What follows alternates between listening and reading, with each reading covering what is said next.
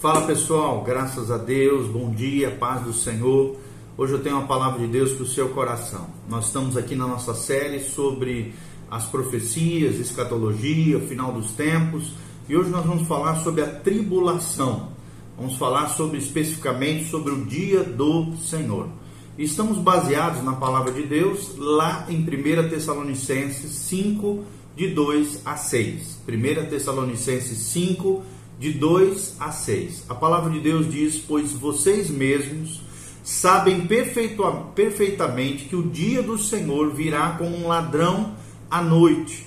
Quando disserem paz e segurança, então de repente a destruição virá sobre eles, como dores à mulher grávida, e de modo nenhum escaparão.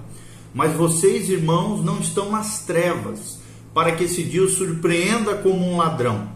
Vocês todos são filhos da luz, filhos do dia. Não somos da noite nem das trevas. Portanto, não durmamos como os demais, mas estejamos atentos e sejamos sóbrios. Então, irmão, olha essa palavra para nós, ainda mais nos dias que nós estamos vivendo, que sejamos atentos e sejamos sóbrios para que não sejamos pegos de surpresa no dia do Senhor, nesse momento que é a famosa tribulação. Antes disso, obviamente, a igreja será arrebatada. Então, com o arrebatamento da igreja virá a tribulação sobre a terra. E nós já estamos vendo, né, manifestações tremendas de coisas assim que estão assolando todo o globo terrestre, assim nos sinalizando que Jesus está aí às portas, que a dispensação da graça está chegando. Então hoje nós vamos falar sobre a tribulação ou o dia do Senhor. Esse conceito bíblico, né, chamado o dia do Senhor, como nós lemos aqui em 1 Tessalonicenses 5, versículo 2. Então, uma das maiores linhas proféticas encontradas no Antigo e no Novo Testamento é a verdade profética relacionada ao que a Bíblia chama de dia do Senhor. Quais são as épocas dentro do dia do Senhor? E a extensão, então, do dia do Senhor tem sido uma questão de debate entre os intérpretes das Escrituras sagradas. Alguns situam o dia do Senhor apenas como os anos de tribulação Outros já o relacionam à segunda vinda de Cristo e aos julgamentos imediatamente ligados a esse acontecimento. Existem, contudo, duas interpretações principais dentro dessa questão. Uma delas é a posição de um teólogo americano, Scofield, tá? da famosa Bíblia Scofield, né? ou Scofield.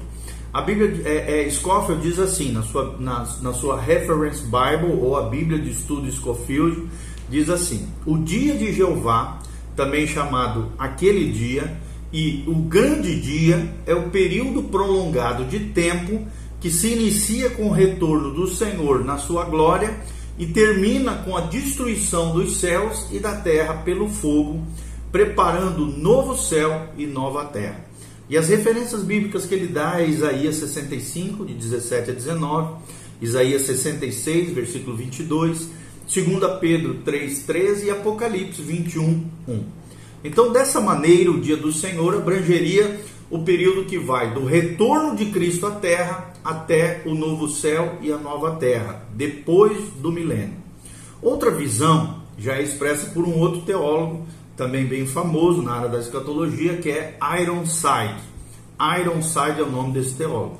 Que ele diz o seguinte: quando finalmente o dia da graça terminar, o dia do Senhor o sucederá. Ou seja, o dia do Senhor segue o arrebatamento. Será um tempo em que os juízos de Deus serão derramados sobre a terra. E isso inclui a vinda do Senhor com todos os seus santos para executar julgamento sobre os seus inimigos e tomar posse do reino, aqui um reino milenar. E reinar então, Cristo aqui, reinar em justiça por mil anos gloriosos é o que diz Harry Ironside na sua obra James and Peter, ou Pedro e Tiago, página 98 a página 99.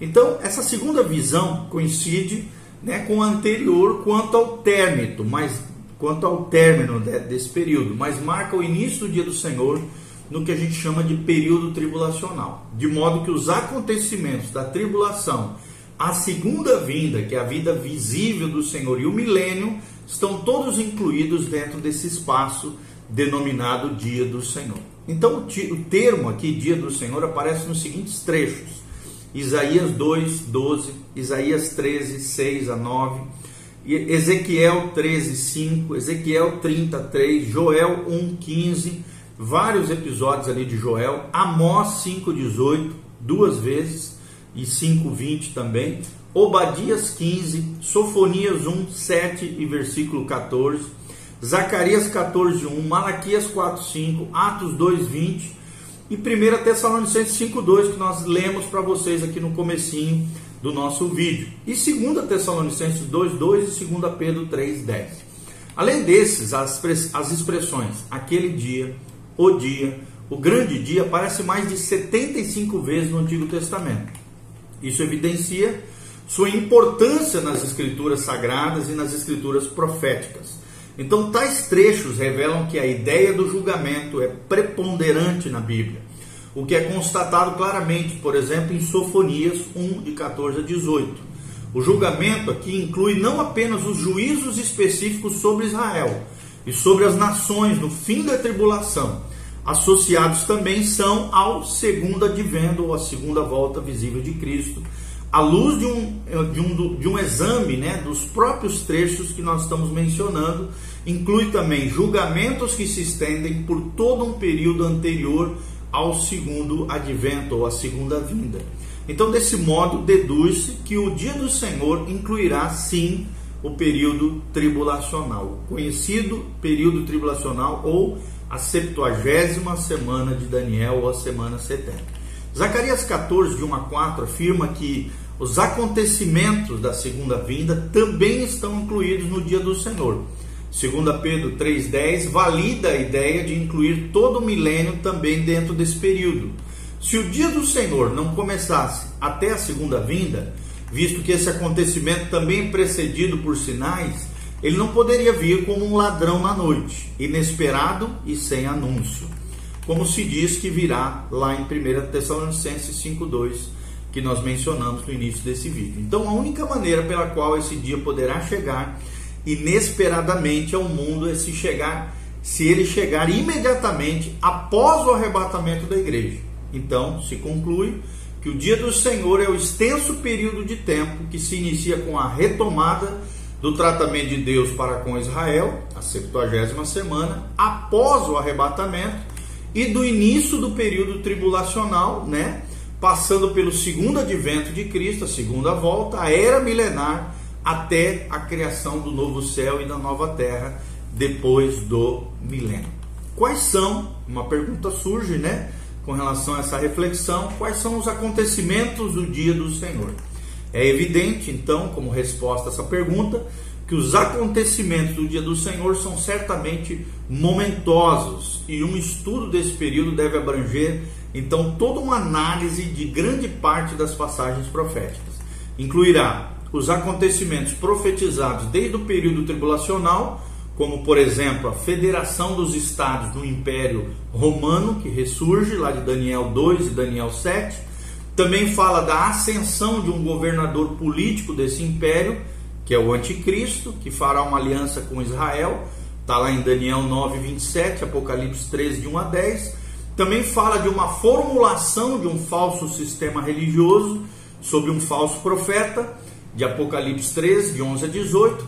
Também fala de um derramamento dos julgamentos sobre os selos, lá em Apocalipse 6. Fala também da separação dos 144 mil testemunhas de, de né, israelitas aqui, mancebos, jovens, é, é, puros, de Apocalipse 7 também fala de julgamentos das trombetas de Deus, de Apocalipse 8 a 11. Fala da ascensão das testemunhas de Deus, de Apocalipse 11. Fala da perseguição de Israel, Apocalipse 12. Fala de um julgamento das taças, de Apocalipse 16. Fala da destruição da falsa igreja, em Apocalipse 17 e 18. Fala de acontecimentos da campanha do Armagedon, de Ezequiel 38 e 39 e Apocalipse 16, 16 e Apocalipse 19, 17 a 21. Fala também da proclamação do Evangelho do Reino de Mateus 24, 14 e incluirá também as profecias ligadas à segunda vinda, como o retorno do Senhor de Mateus 24, 29 e 30, a ressurreição dos santos do Antigo Testamento e da tribulação, João 6, 39 a 40 e Apocalipse 24. Fala também da destruição da besta, de todos os seus exércitos, do falso profeta e dos seus seguidores na adoração da besta, de Apocalipse 19, de 11 a 21. E o julgamento das nações, de Mateus 25, de 31 a 46. E o reagrupamento de Israel, de Ezequiel 37, de 1 a 14. Fala também de um julgamento de Israel, em Ezequiel 20, de 33 a 38.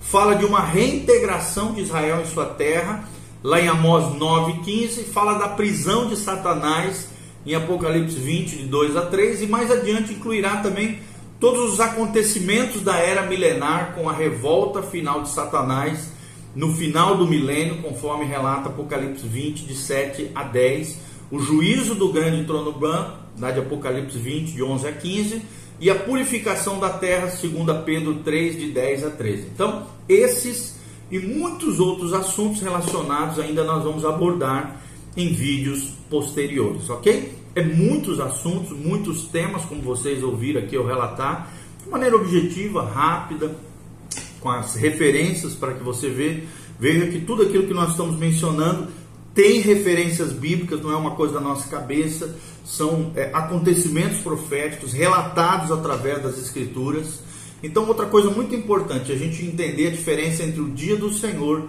e o dia de Cristo, tá? Que são termos intimamente relacionados e que tem trazido confusão a alguns é esse termo bíblico dia de Cristo. Scofield, na sua obra, né, na sua Bíblia de referência, ele diz o seguinte: a expressão dia de Cristo ocorre nos seguintes trechos: 1 Coríntios 1:8, 1 Coríntios 5:5 e 2 Coríntios 1,14, Filipenses 1,6, versículo 10 também de Filipenses 1, e, e também Filipenses 2,16. Algumas versões também apresentam dia de Cristo como expressão bíblica, em 2 Tessalonicenses 2,2, dia do Senhor em Isaías 2,12 e Apocalipse 19, de 11 a 21. Ou seja, o dia de Cristo está totalmente relacionado à recompensa e à bênção que os santos receberão, receberão na sua vinda enquanto o dia do Senhor está ligado a um julgamento. Ou seja, dia de Cristo fala do tribunal de Cristo e das recompensas e das bênçãos que a igreja vai receber. Dia do Senhor é outra coisa, está ligado ao julgamento de Deus sobre a terra.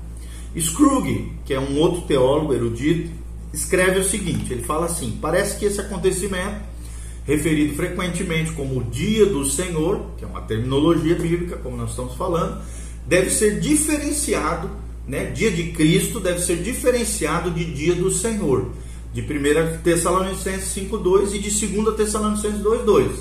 A última expressão vem do Antigo Testamento, está relacionada ao reino universal de Cristo, mas a expressão anterior é encontrada apenas no Novo Testamento e está relacionada ao seu advento para a igreja, que é o arrebatamento da igreja, rápido, rapto ou translado da igreja do Senhor. Graham Scrooge escreveu isso, né? Descreveu isso que nós lemos para vocês na sua obra The Lord's Return ou O Retorno do Senhor, página 53 e 54. Então parece que se tem em mente dois projetos separados quando essas expressões são utilizadas. Dia de Cristo é uma coisa, dia do Senhor é outra. Ou, né, dia do, é, dia do Senhor é outra coisa. Então, embora não se tenha em mente dois períodos, é claro, distintos de tempo. Não se pode forçar para que designem o mesmo acontecimento. Sempre que o dia de Cristo é usado, preste atenção, refere-se especificamente à expectativa da igreja, sua translação, sua glorificação e seu exame para receber os galardões, o bema de Cristo que nós já mencionamos em vídeos anteriores ou o tribunal de Cristo.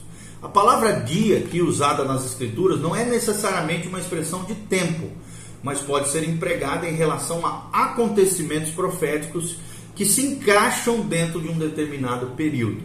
Paulo a utiliza, por exemplo, em 2 Coríntios 6,2, quando fala do dia de salvação. Alguns, não percebendo esse aspecto, acham que pelo fato de as Escrituras mencionarem o dia do Senhor e o dia de Cristo, esses dois dias devem chegar em períodos diferentes. O dia de Cristo né, referindo-se ao período tribulacional, e o dia do Senhor, referindo-se ao segundo advento e ao milênio que o segue. Certamente, dois projetos diferentes, e aqui nós falando para vocês, estão em mira nesses dois dias, mas eles podem encaixar-se no mesmo espaço de tempo. Desse modo, os dois dias podem ter o mesmo início, apesar de serem diferentes. Talvez, em 1 Coríntios 1,8, a referência se faça ao dia do Senhor Jesus Cristo, para mostrar que ele está relacionado com ambos os dias, sendo ao mesmo tempo Senhor e Cristo de todos os homens, conforme fala Atos 2, 36. Ok? E agora, no próximo vídeo seguinte, nós vamos falar mais sobre o período tribulacional nas Escrituras, ok? Continue conosco, Deus te abençoe. Lembre-se, Jesus está voltando, Maranata vem Senhor Jesus. Siga-nos nas redes sociais, dê um joinha, aperta no sininho, siga o nosso canal escatológico, final dos tempos, vários assuntos importantes para o seu coração, acerca do, daquilo que está acontecendo nesse tempo final. E também nos siga nas redes sociais se você quiser ofertar nesse ministério. Também tem aqui todas as opções de oferta no, na Igreja Batista Betel. Participe conosco desse momento, ou então ali tem todas as opções de oferta para você também. Deus te abençoe, que a graça e a paz de Deus venha sobre você, que o Senhor te proteja nesse tempo difícil que nós estamos vivendo. Prepara-te para encontrares com Deus. Leva as coisas de Deus a sério, se santifique, se consagre, busque a Deus, o Espírito Santo Busque uma igreja bíblica correta que pregue o evangelho do reino e não essas ladainhas que a gente vê hoje, o evangelho puro e simples de Jesus de Nazaré. Ora vem, Senhor Jesus, Maranata, Jesus está voltando. Um abraço, Deus os abençoe. Amém e amém.